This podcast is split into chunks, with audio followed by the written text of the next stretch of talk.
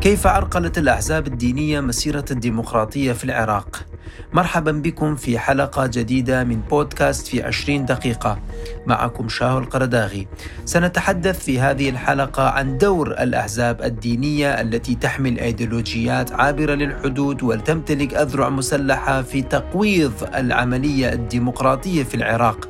على الرغم من امتلاك العراق لمؤهلات وقدرات تؤهلها لأن تكون دولة ديمقراطية ومدنية ناجحة على مستوى المنطقة.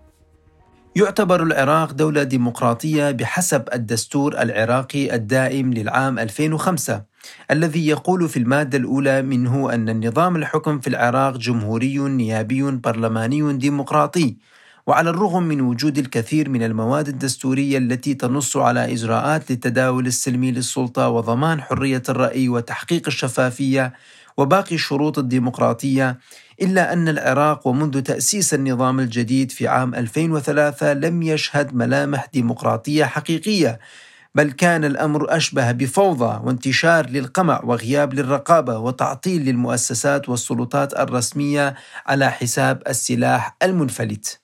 ومنذ بداية الحقبة الجديدة كانت هناك تفاؤل حقيقي وأدوات وقدرات ومساعدات خارجية لبناء ديمقراطية سليمة وقادرة على التحول إلى نموذج مشرق وتجربة ناجحة في المنطقة. إلا أن العقلية الحاكمة فسدت هذا المشروع ودمرت هذا الحلم وحرفت مسار الديمقراطية بصورة كاملة عن مسارها. في تقرير لمعهد السلام الأمريكي صادر في العام 2005 للكاتب إيريك دافيس يقول فيه أن العراق يمتلك الموارد اللازمة لخلق واحد من أنشط النظم الديمقراطية في العالم العربي. نظام يمكن أن يكون موضع حسد دول الأخرى في العالم. إن العراق لا يملك فقط ثروة نفطية هائلة وموارد زراعية وكنوز تاريخية تمكنه من تنمية سياحة مزدهرة. ولكن الأهم من ذلك هو أنه موطن مجموعة من التقاليد الغنية يمكن أن يستغلها مواطنوه المثقفون لتكوين أسس بناء العراق الجديد. ولكن وبعد أكثر من خمسة عشر سنة على هذه الأحلام والآمال والتوقعات يظهر أن البلاد عادت إلى الوراء خطوات كثيرة ولم تتقدم ولم تحقق الشعارات والأهداف المرجوة بل أصبحت من أكثر الدول فشلا وفسادا على مستوى العالم. في مؤشر الديمقراطية العالمي الصادر عن وحدة الاستخبارات الاقتصادية التي تتبع لمجموعة الإيكونوميست البريطانية تم قياس الديمقراطية بناء على مدى التزام الدول بالعملية الانتخابية والتعددية وأداء الحكومة والمشاركة السياسية والحريات المدنية. وبحسب هذا التقرير فإن العراق تحول من نظام هجين إلى نظام استبدادي نتيجة الإضرابات العنيفة التي اندلعت في أكتوبر تشرين عام 2019 ضد الفساد والبطالة ومن هنا تتضح نقطة رئيسية بأن العراق لم يتراجع فقط على مستوى الديمقراطية بل أصبح يقترب من الدكتاتورية والاستبداد على الرغم من أن قادة العراق الجدد كانوا يتباهون بتخليص العراقيين من النظام الدكتاتوري السابق ولكنهم بدأوا بتشكيل نظام ديكتاتوري أشرس في غطاء الديمقراطية ولكنه ديمقراطية مشوهة يقوم بتغطية الديكتاتورية والقمع والاستبداد في داخلها.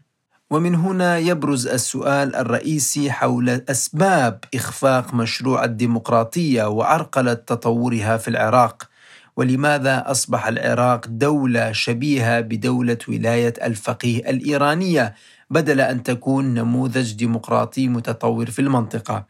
هنالك أسباب عديدة لفشل الديمقراطية منها ما هو متعلق بالمجتمع العراقي الذي لم يكن مستعدا لاستقبال هذا النظام الجديد والانتقال السريع ومنها ما يتعلق بطبيعة الأطراف السياسية التي حكمت وساهمت في بناء منظومة منحرفة بما يؤمن مصالحها السياسية والاقتصادية الضيقة دون الاكتراث بتطوير مؤسسات قيمة قادرة على بناء ديمقراطية حقيقية في البلاد.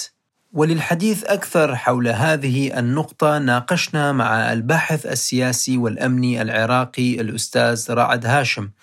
وسألناه عن كيفية مساهمة الأحزاب الدينية في العراق في تقويض النظام الديمقراطي. عفوا هي هي الديمقراطية أصلا يعني أرجاء في العراق ومشوهة وتكاد تكون نشاز يعني في على مستوى الديمقراطيات في العالم وفي المنطقة. لذلك ليست هناك ديمقراطية أصلا أو نظام ديمقراطي يعتد به ولكن في أقل التقديرات والمستويات إذا ما حسبناه أنه إذا ما حسبناه أنه نظام ديمقراطي فهو يعني قد أسهمت الأحزاب الدينية في بث يعني أفكار رجعية متخلفة بالية وعقائدية يعني تبتعد عن منظور الديمقراطي الحقيقي الواقعي الذي يعني ممكن أن يتمناه المواطن وأسهم في اسهمت تلك التقاليد في زيادة الطين بله يعني هو أصلا النظام الذي يسموه ديمقراطي في العراق يعني فيه خلل بنيوي كبير وإشكالات قانونية متعددة جاءوا هؤلاء لكي يعني يزيدون يزيدوه خرابا في أفكارهم وعقدهم وحق لا بعيدين هم عن كل فكر ممكن أن يقترب من روح الديمقراطية وأساسها لأنه يعني معظم أفكارهم يعني تنحو باتجاهات استبدادية ربما يعني تعزز فرضية سلطوية رجال الدين في التواجد في النفوذ في الحكم. وانطلاقا من هذه النقطة سألنا الأستاذ رعد عن إمكانية مشاركة الأحزاب التي تمتلك أذرع مسلحة وتحمل أيديولوجيات عابرة للحدود هل يمكن لها أن تساهم في تدعيم الديمقراطية في العراق؟ بالتأكيد حتى القوانين اللي هم سنوها ما بعد 2003 يعني لا تجيز للأحزاب أن تمتلك أذرع مسلحة ويعني تنتهج يعني منهجا مملشنا ومسلحا ويعني أدلجة الفصائل حقيقة يعني مشكلة المشاكل في العراق وهي بالتأكيد يعني تخرب أي مسعى ديمقراطي تخرب حتى العمليات الانتخابية ولعلنا وجدنا في أكثر من ممارسة انتخابية. الخلل الواضح في اهتزازات وحتى آه، يعني الخلل في موضوع اكتمال أي صورة من صور الانتخابات بشكل سلس وانسيابي هي لا تسهم في تدعيم الديمقراطية وإنما آه، تخربها وتسيء إليها. وتنتقص منها. لا ديمقراطية مع السلاح ولا سلاح مع الديمقراطية.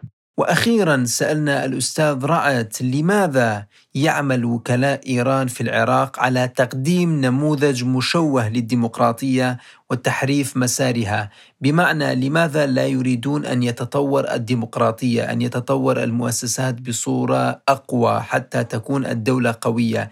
لماذا يعملون على بقاء الدولة ضعيفة والديمقراطية غائبة تماما عن المشهد السياسي؟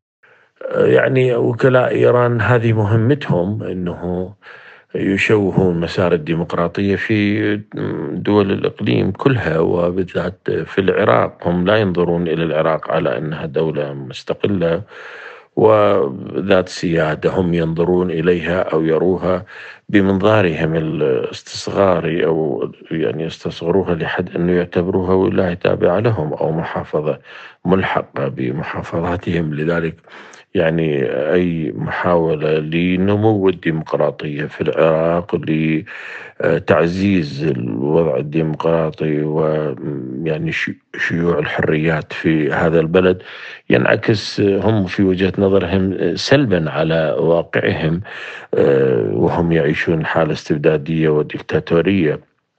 في بلادهم آه، بعيد آه، عنهم أي آه، يعني مسعى أو بعيد عنهم أي توجه ديمقراطي وتعبير عن الذات تجدهم أو تعبير عن الرأي تجدهم دائما يعني تنشط عندهم الاعتقالات على يعني مقال هنا وتغريدة هناك عملية ملاحقة الأصوات وتكميم الأفواه قائمة لديهم على قدم وساق ويعني بالحقيقة بأي عملية ديمقراطية ربما تنجح في أي دولة من دول الإقليم تسيء إليها وتضيرها لأنه تذكر جمهورها وشعوبها المختلفة بالفارق ما بين أي دولة تنهض بها مستويات الديمقراطية إلى درجة ما وما بين بلدهم بلد القمع والاستبداد والدكتاتورية. شكرا.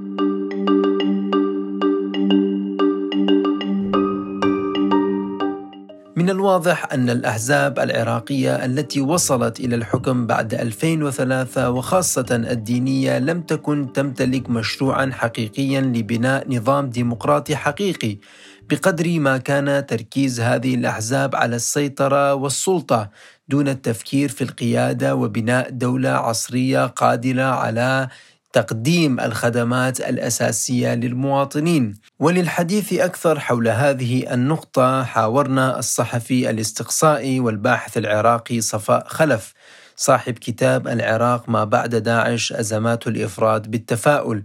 وناقشنا معه هذه المحاور الرئيسية والمواضيع التي تتعلق بعجز الأحزاب السياسية الدينية عن تقديم رؤية واضحة للديمقراطية. يقول الأستاذ صفاء أنه لا يمكن لجماعات إسلامية أن تشكل نظاما ديمقراطيا كما لا يمكن لمجموعات ليبرالية علمانية مدنية أن تحقق بيئة صالحة لنشوء تجربة ديمقراطية في العراق لأن كلا المعسكرين يفتقران إلى القدرة على بناء هوية وطنية جامعة فكل جماعة تشكل لنفسها خطابا فئويا تتحرك به داخل حقل منعزل عن الآخر. فالجميع يرسخ حالة التشظي ويديمها باعتبارها المعادلة الوجودية الضامنة. ويضيف صفاء أن التجربة العراقية ما بعد 2003 مرت بثلاث مراحل أدارها الإسلام السياسي. المرحلة الأولى 2003 إلى 2006 مرحلة تعزيز المظلومية وهي ما بعد العودة من المنفى وتصديق مقولة تصحيح الخطأ التاريخي بعدم حيازة الشيعة على الحكم. أما المرحلة الثانية فتبدأ من 2006 إلى 2014 وهي مرحلة تطهير الساحة حين أمسك الإسلام السياسي الشيعي بشراكة سنية قلقة بالحكم وأفرزت انقساما دمويا وتطهيرا وتكسيرا لأية قوى يمكنها إضعاف السطوة الشيعية بما في ذلك تيار أياد علاوي 2010 وصولا إلى لحظة تحطيم الليبرالي 2013 التي أفضت إلى المعارضة السلمية إلى التمرد المسلح واختلاق تنظيم داعش. أما المرحلة الثالثة فتبدأ من 2014 إلى 2021 مرحلة إعادة التموضع وهي مرحلة تموضع فيها الإسلام السياسي على ثلاثة صور. مسلحة الحشد وواجهاته السياسية وليبرالية وسطية مثلته قوى شيعية وسنية غازلت حالة الرفض الشعبي للنظام بتبني مقولات مؤسسية الدولة وحصر السلاح والذهاب إلى شراكة لا محاصصة فيما الصور الثالثة هي حالة الانفراد الشيعي المتمثلة بتيار مقتدى الصدر. عبر هذه المراحل وطد الإسلام السياسي هيمنته داخل الدولة وعزز من شبكته الزبائنية الممتدة ورسخ على نحو مؤسسي إدارة الفساد وبالتالي حرك انتحارية غاضبة وصاخبة مثل تشرين لم تستطع أن تخترق البناء الصلب لخرسانة الهيمنة العتيدة. بل أفضت إلى صعود واحدة من أكثر التيارات الشيعية تطرفا إلى السلطة وهو التيار الصدري الذي أعاد إنتاج تشرين كهراوة شعبية حطم بها طموحات منافسيه من شيعة السلاح أو من الوسطيين. وتكمن خطورة الصدريين أنهم تنظيم عقدي انعزالي لا يؤمن بالشراكة إلا بحدود الحفاظ على توازن صوري لنظام يتجه يوما بعد يوم نحو نشوء ديكتاتورية مقدسة تقودها عمامة شعبوية وبالتالي يكتسح المشهد نحو ولاية فقيه بصيغة عراقية.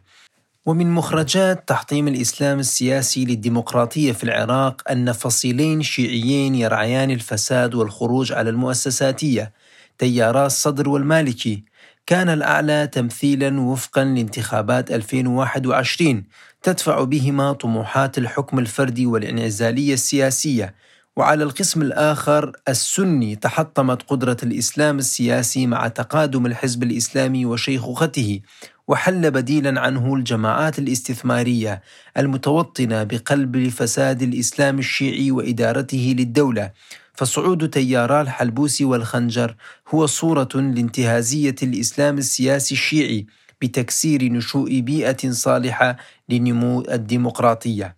كما أن الإسلام السياسي في العراق رسخ وعلى نحو مقبول فكرة التدخل الخارجي في الشأن الداخلي بدءا من شراكة شرعنة الاحتلال العسكري لإسقاط النظام السابق ومن ثم تقوية نفوذ إيران في العراق على نحو غير مسبوق تاريخيا. وظل الإسلام السياسي للخروج من أزماته يستقوي بقوى خارجية لحماية نفسه ونظامه الجديد وذهب إلى ما هو أبعد باستنساخ تجربة حرس الثورة الإيراني عبر الحشد الشعبي بوصفه مدافعا عن التجربة التي يحاول المنافسون اختطافها. لذا فإن أبرز مخاوف المرحلة المقبلة هي أن يتصادم حملة السلاح الشيعي برعاية إيرانية. ما يعني أن محاولة تثبيت ديمقراطية محروسة بالسلاح والفساد كانت مجرد مناورة مملة لقياس قدرة الفرقاء على الإزاحة وتنمية قدراتهم المستقبلية على تحطيم بعضهم البعض وصولا إلى لحظة الانفراد بالسلطة. وتأكيدا لما قاله الصحفي صفاء فإنه من الصعب أن نتوقع تحقيق مؤسسات ديمقراطية على أرض الواقع في ظل العقلية الحزبية القائمة في الوقت الحالي لأن هذه العقلية تقوم على إضعاف الدولة وتقوية اللا دولة في سبيل الحفاظ على المصالح الاقتصادية والسياسية والنفوذ السياسي الضيق. وبالنظر إلى بنية وهيكلة الأحزاب السياسية الحاكمة في العراق نرى أنها أحزاب غير ديمقراطية تمارس الدكتاتورية في الداخل ولكنها تدعي العمل داخل نظام ديمقراطي. ومن الواضح أن الديمقراطية لا يمكن أن تتحقق بمجرد ذكرها في الدستور كمصطلح أو لا يمكن أن تتحقق بمجرد تكرارها على ألسن قادة الأحزاب ورؤساء السلطات الرئيسية في البلاد بل يتطلب الأمر الجدية في قيام وتأسيس مؤسسات حقيقية داخل الدولة تقوم بهذه المهمة وتقوم بحماية الديمقراطية بصورة كافية. وإلى الآن وبعد أكثر من 18 سنة لا زال هذا الأمر غائبا على الساحة العراقية. وحتى الأحزاب السياسية الدينية الرئيسية في العراق لا تعمل من أجل تدعيم وتقوية المؤسسات الديمقراطية في العراق وبناء نظام ديمقراطي نموذجي بقدر ما تحملم وتعمل على تأسيس نموذج آخر من تجربة ولاية الفقيه الإيرانية في العراق على الرغم من أن التظاهرات الأخيرة أكدت مجددا أن الشعب العراقي يرفض فرض هذه الأيديولوجية والنموذج عليه ويرفض الحكم الديني الذي يحاول أن يكرر هذه التجربة الإيرانية ويحلم بدولة مدنية ديمقراطية قادرة على الاستجابة لحقوق ومطالب المواطنين بدلا عن رفع الشعارات والنشاطات خارج الحدود والقيام بتخريب العلاقات بين دول الجوار كما تفعل إيران. وفي ظل هذه المعلومات والحقائق والمعطيات يبقى المواطن العراقي حالما ببروز وصعود قوى جديدة قادرة على قيادة المشهد بصورة أفضل وبناء دولة مؤسساتية ديمقراطية تقوم بالتركيز على المواطن دون التركيز على أجندة خارجية أو مصالح حزبية وتقوم بإبعاد القوى أو الأحزاب الدينية التي قامت بعرقلة نمو الديمقراطية في العراق. إلى هنا ننتهي من هذه الحلقة من بودكاست في عشرين دقيقة من إعداد وتقديم شاهو القرداغي. شكرا لكم لحسن الاستماع وإلى اللقاء في الحلقات القادمة.